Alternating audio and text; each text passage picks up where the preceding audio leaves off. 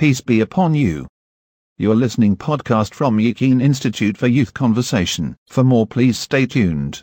أعوذ بالله من الشيطان الرجيم بسم الله الرحمن الرحيم كتب عليكم القتال وهو كره لكم وعسى أن تكرهوا شيئا وهو خير لكم وعسى أن تحبوا شيئا وهو شر لكم والله يعلم وأنتم لا تعلمون നിങ്ങൾക്ക് അരോചകമായിരുന്നിട്ടും നിങ്ങൾക്കുമേൽ യുദ്ധം നിയമമാക്കപ്പെട്ടിരിക്കുന്നു നിങ്ങൾക്ക് ഗുണകരമായൊരു കാര്യം അരോചകമായി തോന്നിയെന്നിരിക്കും ദോഷകരമായൊരു കാര്യം ഇഷ്ടകരമായും തോന്നിയേക്കാം അള്ളാഹു അറിയുന്നു നിങ്ങളോ യാതൊന്നും അറിയുന്നില്ല يسألونك عن الشهر الحرام قتال فيه قل قتال فيه كبير وصد عن سبيل الله وكفر به والمسجد الحرام وإخراج أهله منه أكبر عند الله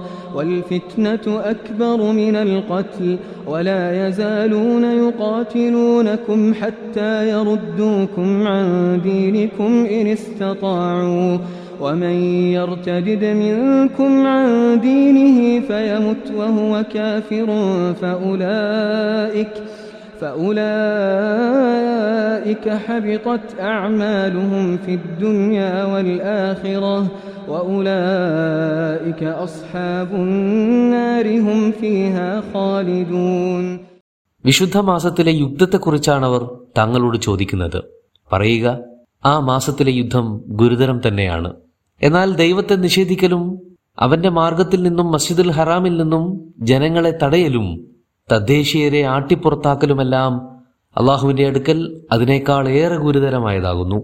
കലാപമാണ് കൊലയേക്കാൾ വലുത്.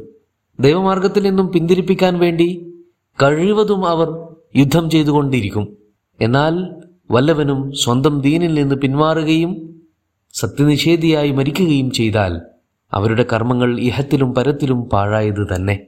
അവരാണ് നിത്യ നരകവാസികൾ إن الذين آمنوا والذين هاجروا وجاهدوا في سبيل الله أولئك أولئك يرجون رحمة الله والله غفور رحيم മറിച്ച് വിശ്വസിക്കുകയും ഹിജ്റ ചെയ്യുകയും ദൈവമാർഗത്തിൽ പോരാടുകയും ചെയ്തവരാവട്ടെ അവർ ദൈവകാരുണ്യത്തിൽ പ്രതീക്ഷയർപ്പിക്കുന്നവരാകുന്നു അള്ളാഹു ദയാലുവും ക്ഷമാലുവും തന്നെ പ്രിയപ്പെട്ടവരെ അസ്സാം വലൈക്കും വറഹമത്തല്ലാഹി വബർക്കാത്തു സൂറത്തുൽ ബക്കറയിലെ ഇരുന്നൂറ്റി പതിനാറ് ഇരുന്നൂറ്റി പതിനേഴ് ഇരുന്നൂറ്റി പതിനെട്ട് എന്നീ മൂന്ന് ആയത്തുകളാണ് നമ്മൾ ഇന്ന് പരിശോധിക്കുന്നത്.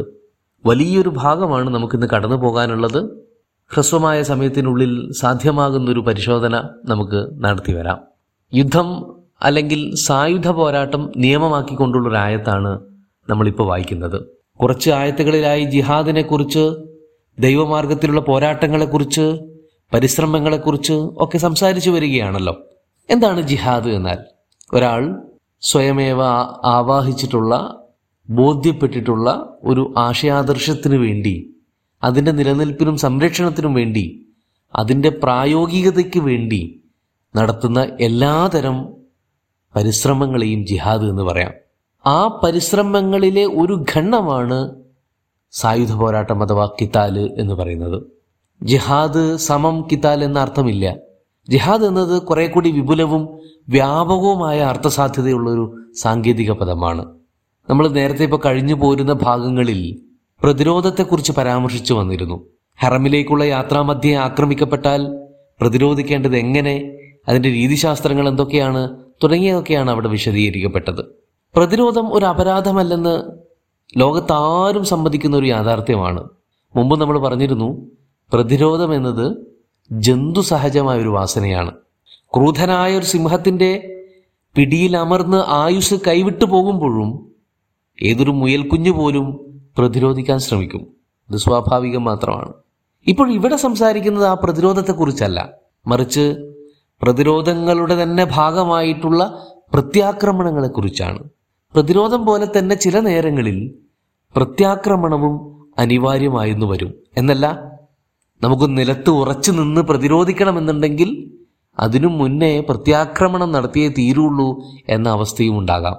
പറഞ്ഞു വരുന്നത് രണ്ടിനെയും ചിലപ്പോൾ രണ്ടായി കാണാൻ പോലും പറ്റിയെന്ന് വരില്ല.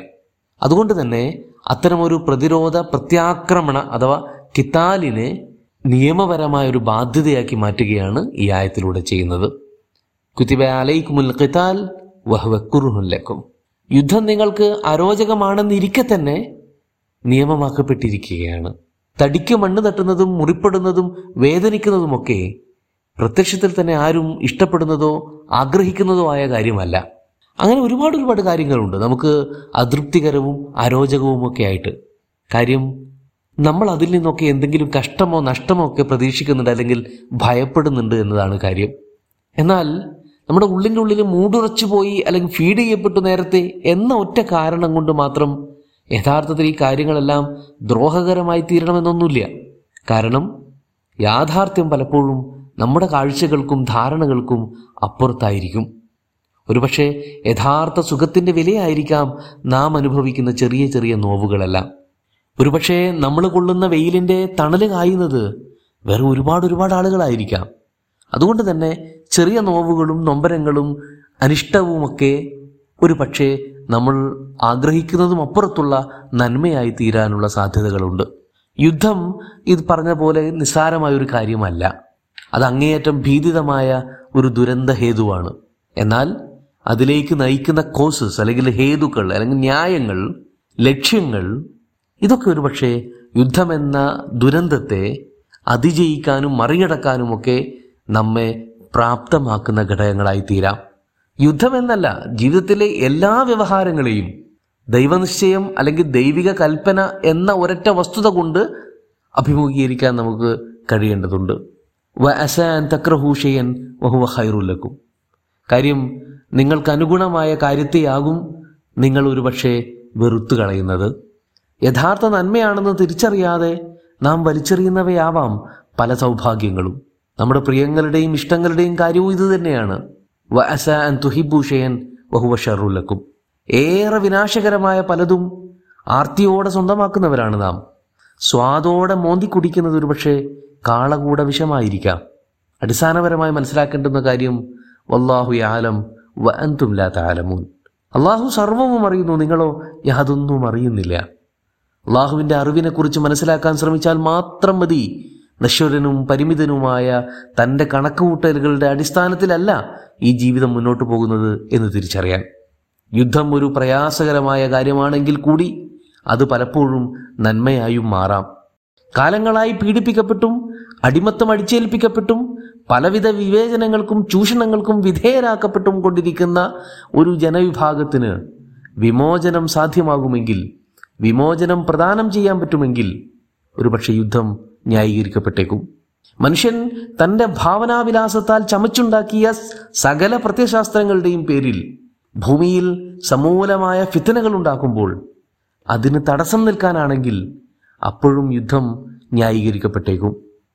ഇങ്ങനെ ഭൗതികാർത്ഥത്തിൽ തന്നെ യുദ്ധം ഒരു ഹൈറായും മാറാനുള്ള ചാൻസസ് ഉണ്ട്.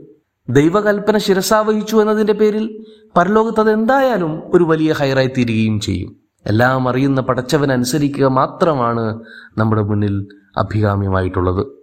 ഇനി അടുത്ത ആയത്തിലേക്ക് വന്നാൽ ഇസ് അലൂനക്കാനി ഷഹരിൽ ഹറാമി കിതാലിം ഫി പുണ്യമാസത്തിലെ യുദ്ധത്തെക്കുറിച്ച് അവരാരായും യുദ്ധത്തിന്റെ രീതിശാസ്ത്രമല്ല മറിച്ച് യുദ്ധത്തോടുള്ള നിലപാടെന്താണെന്നാണ് ഈ ചോദ്യത്തിന്റെ ഉദ്ദേശമെന്ന് നമുക്ക് വ്യക്തമാണ്. അതുകൊണ്ടല്ല പറയുന്നു കുൽ കിതാലും ഫിഹി കബീർ. ആ മാസത്തിലെ യുദ്ധം കഠിനം തന്നെയാണെന്ന് പറഞ്ഞേക്ക്. പവിത്ര മാസങ്ങൾക്കുള്ള പരിഗണന ഇസ്ലാമും അംഗീകരിച്ചതാണ്. അതുപ്രകാരം എത്ര വലിയ ശത്രുക്കളും പ്രസ്തുത നാല് മാസങ്ങളിൽ സംഘർഷത്തിന് മുതിരാറില്ല. അത് മുസ്ലിങ്ങളും പാലിച്ചു പോകുന്നുമുണ്ട്. ആ ഇടക്കാണ് അഥവാ ബദർ യുദ്ധത്തിന് മുന്നോടിയായിട്ടാണ് അബ്ദുല്ലാഹിബിന് ജഹഷിന്റെ നേതൃത്വത്തിൽ ഒരു എട്ടംഗ സംഘത്തെ റസൂൽ കരീം സല്ലാഹു അലൈഹി വസ്ലമ മക്ക മദീനയുടെ അതിർത്തി നിരീക്ഷണത്തിനായി അയക്കുന്നത്. റസൂലും കൂട്ടരും ഹിജറ ചെയ്തത് വന്നതിന് ശേഷം മുതൽ ഇരു രാജ്യങ്ങൾക്കുമിടയിൽ യുദ്ധഭീതി നിറഞ്ഞു നിൽക്കുകയായിരുന്നു. ഏതു നിമിഷവും അതൊരു മഹായുദ്ധമായി രൂപാന്തരപ്പെട്ടേക്കാവുന്ന അവസ്ഥ. ആശങ്കയുടെയും അനിശ്ചിതത്വത്തിന്റെയും നാളുകൾ. ശത്രുപക്ഷം വലിയൊരു ആക്രമണത്തിന് കോപ്പ് കൂട്ടുന്നുണ്ടെന്ന് മനസ്സിലാക്കിയിട്ടാണ് റസൂൽ കരീം സുല്ലാഹു അലൈഹി വസ്ലമ ദൗത്യസംഘത്തെ അതിർത്തിയിലേക്ക് അയച്ചത്. ജീവൻ പോയേക്കാവുന്ന അത്രയും ദുഷ്കരമായൊരു യാത്രയായിരുന്നു അത്. അതുകൊണ്ട് തന്നെ സ്വമനസാല ഇറങ്ങി പുറപ്പെട്ടവർ മാത്രമേ ആ സംഘത്തിലുണ്ടായിരുന്നുള്ളൂ. ജമാദുൽ ആഹിറിലായിരുന്നു അബ്ദുല്ലാഹിബിന് ജഹഷിന്റെ നേതൃത്വത്തിലുള്ള സംഘം ദൗത്യം ആരംഭിച്ചത്. നിരീക്ഷണ വേളയിൽ എപ്പോഴോ മക്കയിൽ നിന്നൊരു സംഘവുമായി ഇവർ സംഘട്ടനത്തിൽ ഏർപ്പെടുകയുണ്ടായി. കുറേശ്യ ഭാഗത്തുണ്ടായിരുന്ന നാലു പേരിൽ അമ്രുബിന് ഖലറമി എന്നൊരാൾ കൊല്ലപ്പെടുകയും മറ്റൊരാൾ ഓടി രക്ഷപ്പെടുകയും ചെയ്തു. ശേഷിക്കുന്ന രണ്ടുപേരെയും അവരുടെ സമ്പത്തും റസൂലിന്റെ സന്നിധിയിലേക്ക് ജഹഷും കൂട്ടരും കൊണ്ടെത്തിച്ചു. പക്ഷേ ജമാദിൽ ആഹിറിലാണ് ഈ സംഭവം എന്നാണ് അവരപ്പോഴും ധരിച്ചു വെച്ചിരിക്കുന്നത്.